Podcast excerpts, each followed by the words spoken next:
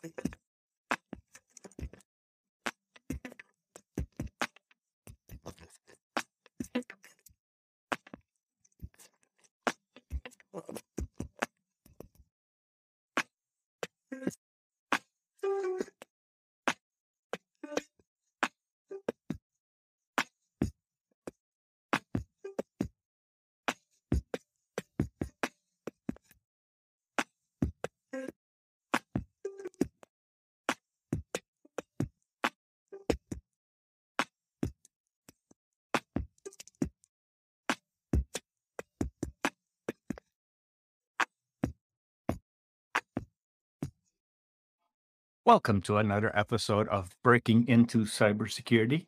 Today we have a special episode. We have Tariq, who will be coming on and sharing his expertise around IAM and how IAM has been used as a potential threat vector for organizations in the cloud.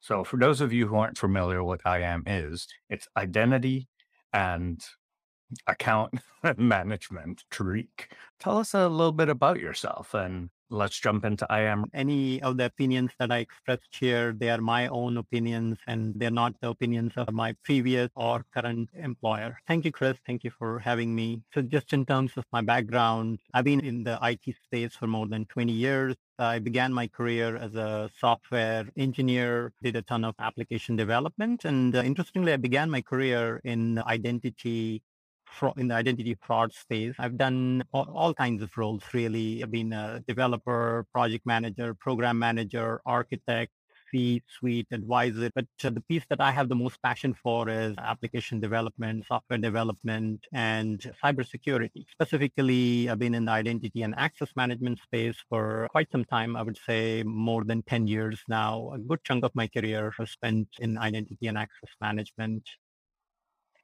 And why is identity and access management such a pivotal part of being in a cloud or in a SaaS environment? That's such a great question. One of the reasons there's a few things, there's a melange of things that are that is coming, forces that are coming together. So one of the things that you said, the advent of the cloud, I would add a few other things to the mix mobile development. I would also add the advent of IoT devices, non-human identities. And because of this, we are in this perfect storm. There's really no perimeter. And identity really has become the new perimeter, especially when you're op- operating in a cloud and a SaaS type of world. Really, the old school methodology of protecting your environment, wall garden, moats, and tall walls, that just does not work in the modern scenario. And uh, identity really has become your new perimeter. And that's why organizations need to pay a lot more attention and put more, a lot more investment into their identity t- trust fabric. So you're saying both identity for people, identity for services. Now we add an IoT. Compute, mm-hmm. containers, they all have their own identity that needs to be managed in the cloud. Absolutely. The number of non human identities has exploded in the last, I would say, five years or so, and they continue growing. Our identity management systems, the old school legacy identity management systems, were built primarily for humans. And now we are at a point where enterprises need to start thinking about how do you build identity and access management systems primarily for non-humans. So I think we are at that pivotal inflection point where we will be making that switch from human-based identity and access management to non-human centric identity and access management. And when you're talking about some of these non-human things, we're potentially going into the realm of privileged access management and the management of, things like keys for encryption and tokenization, keys for service accounts to function and to create connections between themselves, and even de- decrypting the the image which you're booting up on to create a, a secure operating system. Absolutely. Absolutely. That's exactly the kind of stuff I was referring to in terms of non-human identities. Everything that, since everything's automated, I mean, gone are the days when you had a server out there and you would name a server a certain way. Now it's all ephemeral, it's distributed, it's immutable infrastructure. You don't patch server, you rehydrate servers. So you tear them, tear servers down and build servers back up. So in that sort of environment, almost everything is being done in an automated fashion by bots, services, as you said, and that's where these non-human identities are starting to play such an important role. So safeguarding these non-human identities is going to be crucial in the future. And one of the things that you mentioned, the topic of the topic of this podcast is IAM, the threat vector. So IAM, on one hand, identity is the new perimeter. But on the other hand, if your identity systems, access management systems are not safeguarded properly, then it actually becomes a threat vector. And this could deal a fatal blow to an enterprise if your access management systems are not properly safeguarded. It's one of those things, physician heal thyself, right? But the identity and access management systems that protect and provide access to the rest of this, the enterprise, they're your Fort Knox and they should be guarded like Fort Knox. And what are some of the struggles that people have when they're working in a cloud environment with PAM or identity and access management systems, and then they have to then integrate other SaaS services to it? What challenges do they run into there?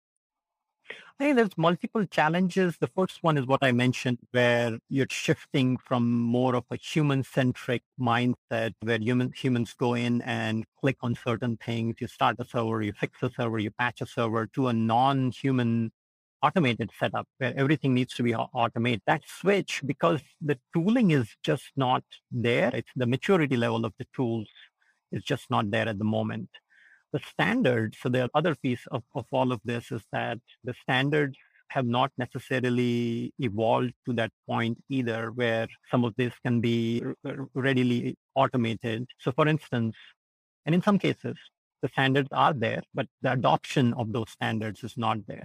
So I think that two two things there. In some cases, the standards, the identity standards. So SAML and OIDC, they've been around for a while, right? But not everybody is has adopted those standards. SCIM, for instance, is another standard, and there's some upcoming standards like CAEP and RISC and OPA. As and as these standards mature, the uptake of these standards, I think, is crucial because instead of doing these point-to-point integrations and siloed integrations, what you need is standards-based integrations because the old way of working is cumbersome and it's expensive, involves a lot of maintenance, and that's that that's one of the challenges of moving to the cloud and SaaS-based environment standards and automation and standards, adopting standards, automating access to your cloud environment. So th- those are those two are the ones would say are the top um, issues in terms of moving to the cloud. I've seen in the majority of websites that I've signed up to today, many of them have multi-factor authentication or MFA, but it seems to have a variety of different offerings when it comes to that. What are the pros and cons of some of the MFA options and how could they be used against a human? That's a great point. Great question. So having no MFA is significantly better than having MFA is any kind of MFA is significantly better than having no MFA, right? Because MFA is one of those controls that is remarkably effective, unbe- unbelievably effective. Now, here's maybe a side segue, but when humans authenticate each other, right? Uh, like when we are talking, I'm authenticating you, not just, I'm not, I'm not authenticating you once. And then if let's say you move out and someone else comes in, I'm going to know that immediately. And why is that? Because I'm authenticating you continuously. I'm authenticating you using your voice modulation, the way you're speaking, so using different senses. So that by itself is multi-factor authentication. But more importantly, it's continuous multi-factor authentication, right? Our identity systems uh, will evolve to that point eventually when authentication is going to be continuous. But today they're not. So we're using multi-factor authentication and to some extent it's somewhat primitive. Some of these multi-factor authentication methods, like for instance, the ones that have been exploited quite a bit in the wild, SMS-based authentication, push notifications, these lend themselves fairly easily to social social engineering attacks, phishing. So what what I would recommend is moving to phishing resistant MFA. If you're going to use MFA, use phishing resistant MFA. But the longer term solution is to do continuous authentication and not binary authentication just at the beginning of the session. It, it has to be continuous. So that's true zero trust. And many of these breaches, compromises that we see today, typically the bad actor will authenticate at the VPN or somewhere on the periphery. And once they enter the network, they don't have to authenticate again. And that's not the right model. It's binary. So having this assume breach, breach mindset, zero trust mindset, continuous authentication, continuous authorization, those are more close to real life modeling from an authentication perspective. And that's what I think we will eventually uh, move toward. I know when I worked in the Azure space, they had conditional approvals where even if you MFA'd, if you were coming from an unknown IP, that would be a condition that they would revoke your access for, or they, they would limit your access. So you, you might get the email, but you won't get to corporate systems, things like Mhm. that. Is that the type of continuous Absolutely. talking about? That's exactly what I'm talking about. So RISC-based authentication, getting risk signals. And one of the standards that I'm particularly excited about, CAEP and risk, where um, these types of signals are being shared across different applications. So if you're working with a vendor, I would strongly recommend talking to vendors and encouraging them to adopt these emerging standards. Sequence is another one. But as applications start exchanging intelligence, they can make informed decisions relative to riskiness. And based on that, access can be orchestrated. So as you were pointing out, if you're coming from a different IP or something has changed, almost like your FICO score, right?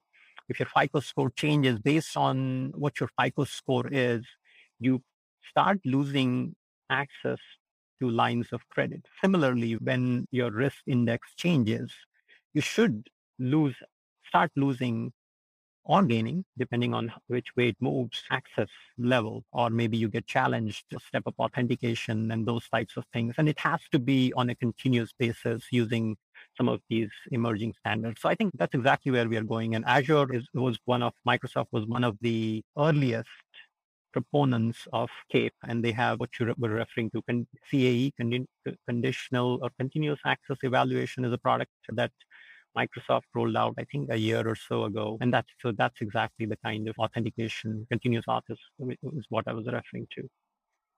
And as we think about uh, application to application communication or non human communications, a lot of them are going towards an API based communication path. How do we ensure that the attack vector through an API is properly vetted so that a machine that comes in or a threat actor that comes in looking like a machine mm-hmm. only has access to what they had access to or should have access to?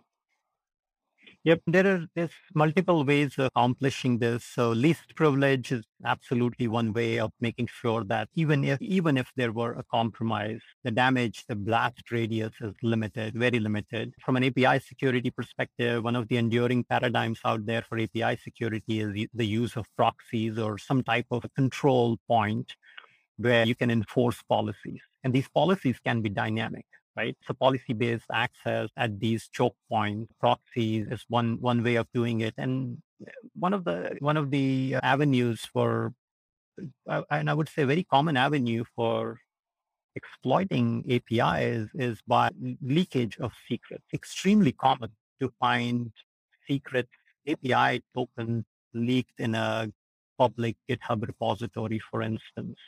So those are the kind of things that uh, companies need to guard Uh, against. So searching for API tokens and most of the cloud service providers are have gotten really smart. For instance, Google, if they detect a secret out there, they can a GCP secret to be precise, they'll update you within 15 minutes and you'll get an event saying that some one of your secrets is out there and they'll even tell you what to do or you can catch that event and take action on it basically disable the service account delete the secret. So that's from a public facing perspective. But even within an organization, just searching for secrets, making sure that all your secrets are vaulted, stored safely, and then use things like role-based access or in Azure, they're called service managed identities or Google managed service accounts in the Google world.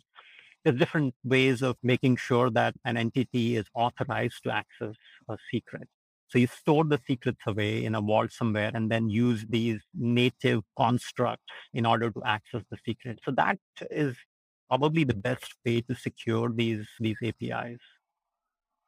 Uh, would you roll the secrets at a consistent or irregular point, like the old NIST standard, to change your password every 90 days? Or do you believe that we've gotten sufficiently able to detect when these secrets leak to where we might not need to roll them on That's a great, it's an interesting question. And it's a trick question, I think. And I say that because you're damned if you do, you're damned if you don't thing. So if your detection mechanisms are sophisticated enough, you don't have to rotate your secrets very often even if somebody tries to brute force you, you're going to detect it and it, it's going to take them, depending on the length of the secret, it's going to take them a sufficiently long time. Typically, the API tokens are fairly long. So it's going to take them a significant amount of time to actually brute force their way through. And you're going to, once they try, bad actors try, you're going to detect it, right? But it's probably not a bad idea, given that detection mechanisms are still not where they should be. It,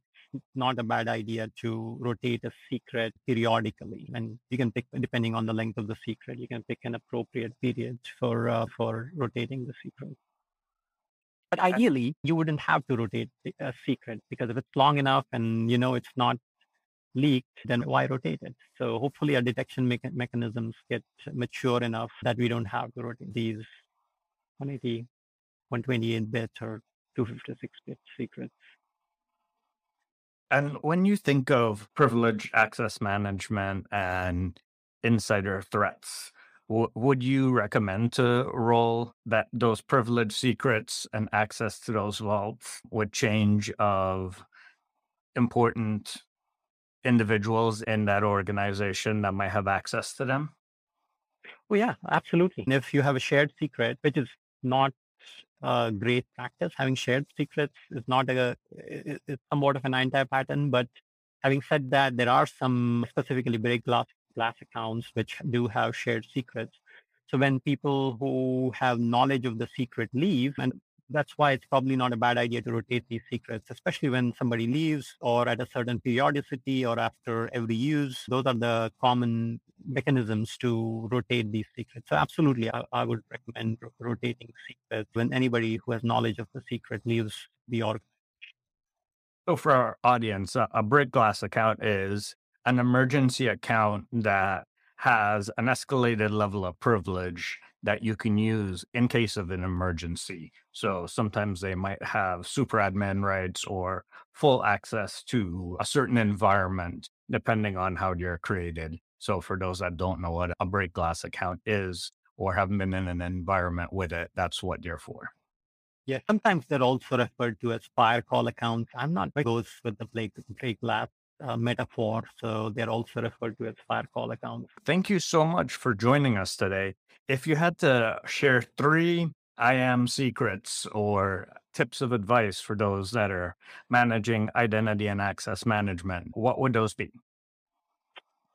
Wow, just down to three. I would say implement SSO, single sign on. So centralize authentication because if you don't centralize authentication, it's going to be awfully tough to implement any type of secrets policy. So I would say that would be one of the first things to focus on. For those who are whose identity and access management programs are relatively nascent, I would say start there, centralize your authentication. I would recommend rolling out passwordless. So maybe that's a second tip, but part of that, it goes with that. Secondly, I would say multi-factor authentication, more specifically phishing resistant MFA. As I was saying, the MFA control is one of the most effective controls, the most in terms of getting your bang for your buck. I think it's one of the most effective controls out there and brownie points to those who, um, implement phishing resistant MFA. So that, that would be the other tip. And then I would say privileged access management. Privileged access management is a force multiplier for hacking breaches. So it's really important to make sure that you have PAM and secret, good secrets management hygiene.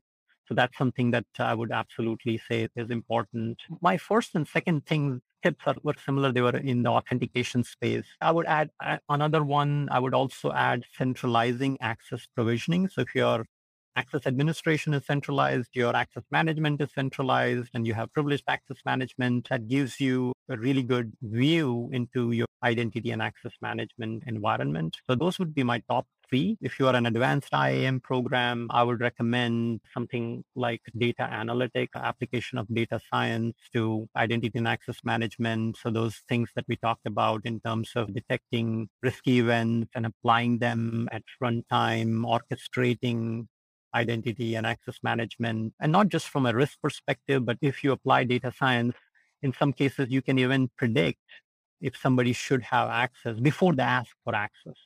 Instead of doing access certifications, you detect when people are not using certain entitlements and you take them away. And on the other hand, if you think that somebody is going to use certain entitlements, you give it to them, which is the magic of predictive analytics. So if you are an advanced IAM program, I would even, I would say that look at application of data science to identity and access management.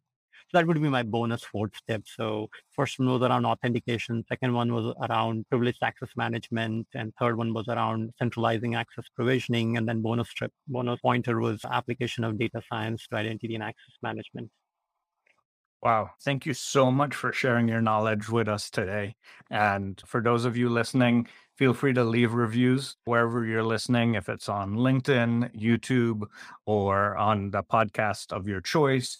We look at those reviews all the time and use that to get great speakers like Tariq on today talking about things that we're concerned about. Thank you so much and have a great day. Thank you very much, Chris, for having me here. And I should have mentioned this. Any of the opinions that I expressed here, they are my own opinions and they're not the opinions of my previous or current employer. So once again, thank you very much and have a wonderful rest of the day. Thank you all. Take care.